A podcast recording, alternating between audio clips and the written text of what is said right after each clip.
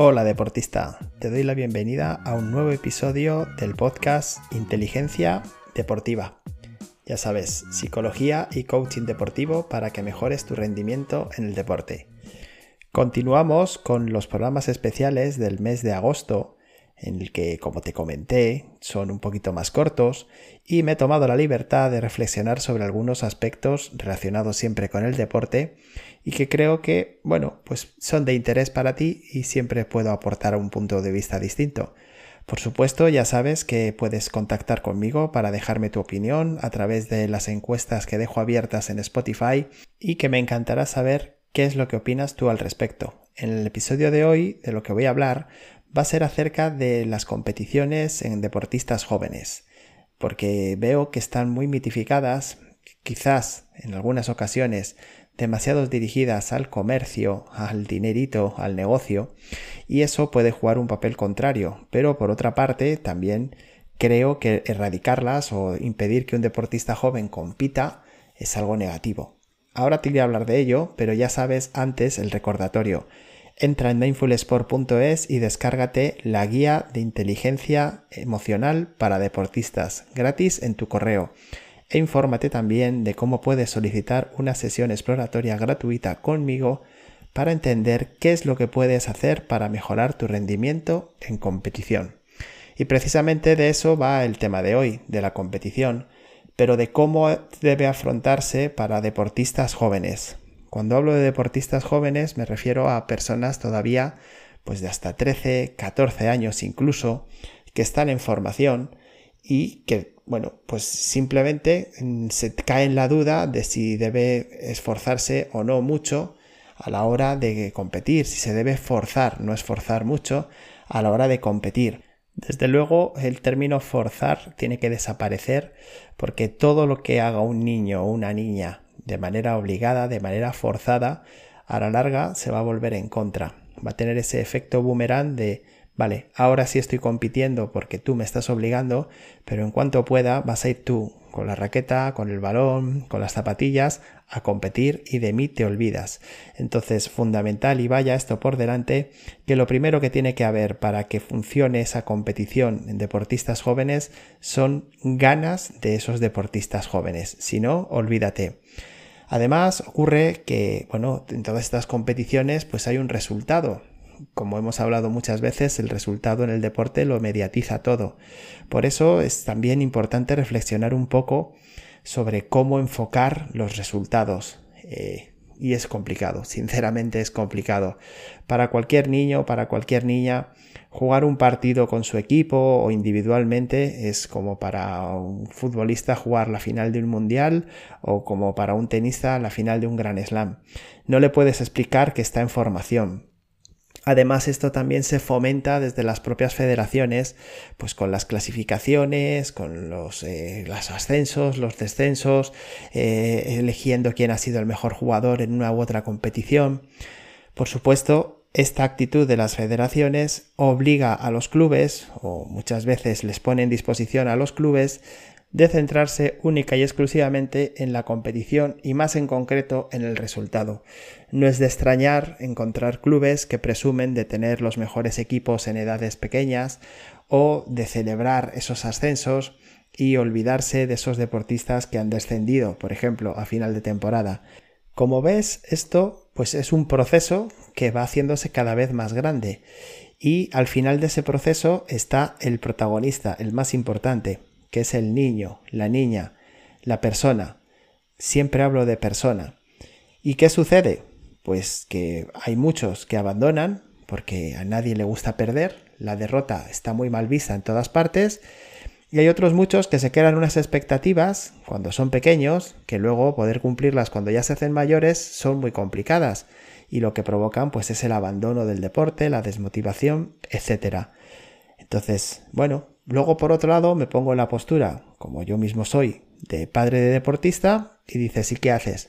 ¿Le sacas de esa ruleta y le metes con 15, 16 años? Tampoco lo veo, porque sinceramente la competición es muy bonita, es muy divertida. Los niños lo disfrutan, hacen amistades, eh, les, les ayuda a motivarse, a esforzarse más.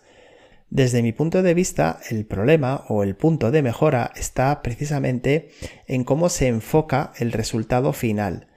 Es decir, el que haya unas clasificaciones, el que haya unos que son los mejores, que está muy bonito, pero eso inherentemente pues trae que otros son los peores, eh, esa necesidad de que siempre jueguen los que van a, asegurar los, los, partidos. Es muy raro encontrar entrenadores a los que no les importa perder, pero prefieren que jueguen todos. Sí que los hay, pero no es lo normal. Y por supuesto, eh, muy difícil encontrar padres que acepten este tipo de situaciones. O bien padres que aunque dicen que para ellos lo importante no es el resultado, pero los problemas vienen cuando llegan las derrotas, o bien padres que si están en un equipo y ven que el entrenador hace rotación para que jueguen todos por igual, si consideran que su hijo está por encima del nivel de los otros, no les parece bien. Entonces, bueno, pues no es un asunto sencillo. Yo creo que esto solo se puede solucionar desde la federación, desde las federaciones. Pero claro, sería un trabajo global, porque precisamente esa es la palabra. El deporte está muy globalizado y ahora mismo a nivel, eh, por ejemplo, en Europa, pues hay circuitos ya internacionales en los que los chicos ya van compitiendo, desde categorías incluso alevines. Se supone que si tú te quieres subir al tren del profesionalismo, tienes que entrar en ello. Claro, ¿quiénes fomentan estos circuitos internacionales? Por otro lado, si existen esos circuitos, también tiene que haberlos a nivel nacional. Y para prepararse, o mejor dicho, para llegar a esos circuitos nacionales, tienes que jugar otros regionales. Y así vamos haciendo el círculo o una vez más el proceso cada vez más estrecho y en el medio vuelve a estar lo mismo de antes la persona, el deportista, el niño. Entonces, la mejor ayuda que se le puede dar, y aquí ahora me dirijo a los papás, mamás que estéis escuchando, y a los entrenadores que sé que también estáis escuchando, es eh, tener conversaciones con vuestros hijos, con vuestros deportistas, pero siempre evitando el tema del resultado. O sea, un ejemplo que se da demasiado a menudo son a principio de temporada, ahora que en España ya estamos empezando la pretemporada, pues decir, este año tenemos que subir, este año tenemos que mantenernos, este año tenemos que llegar a tantos goles, a tantos puntos, tenemos que, bueno, pues en cualquier caso, objetivos totalmente irreales y que están además relacionados con el resultado. Vamos a huir de ello, desde casa y desde el entrenamiento. Y, por otro lado, sea cual sea el nivel de nuestros deportistas, vamos a pensar en ellos a medio plazo. Vamos a hacer una inversión educativa, lo de inversión entre comillas, eh, fijándonos o haciéndoles fijarse en las cosas que de verdad le van a convertir en grandes personas. Porque imaginemos que tu hijo, que tu deportista es un gran deportista, se convierte en alguien de renombre, ¿vale? Bueno, va a llegar un momento en que va a tener que abandonar ese deporte con 35, 30, 40 años, lo acabará abandonando y empezará a ser una persona normal. ¿Qué valores te gustaría que tuviera? ¿Qué valores te gustaría que haya aprendido gracias al deporte, gracias a su experiencia como deportista?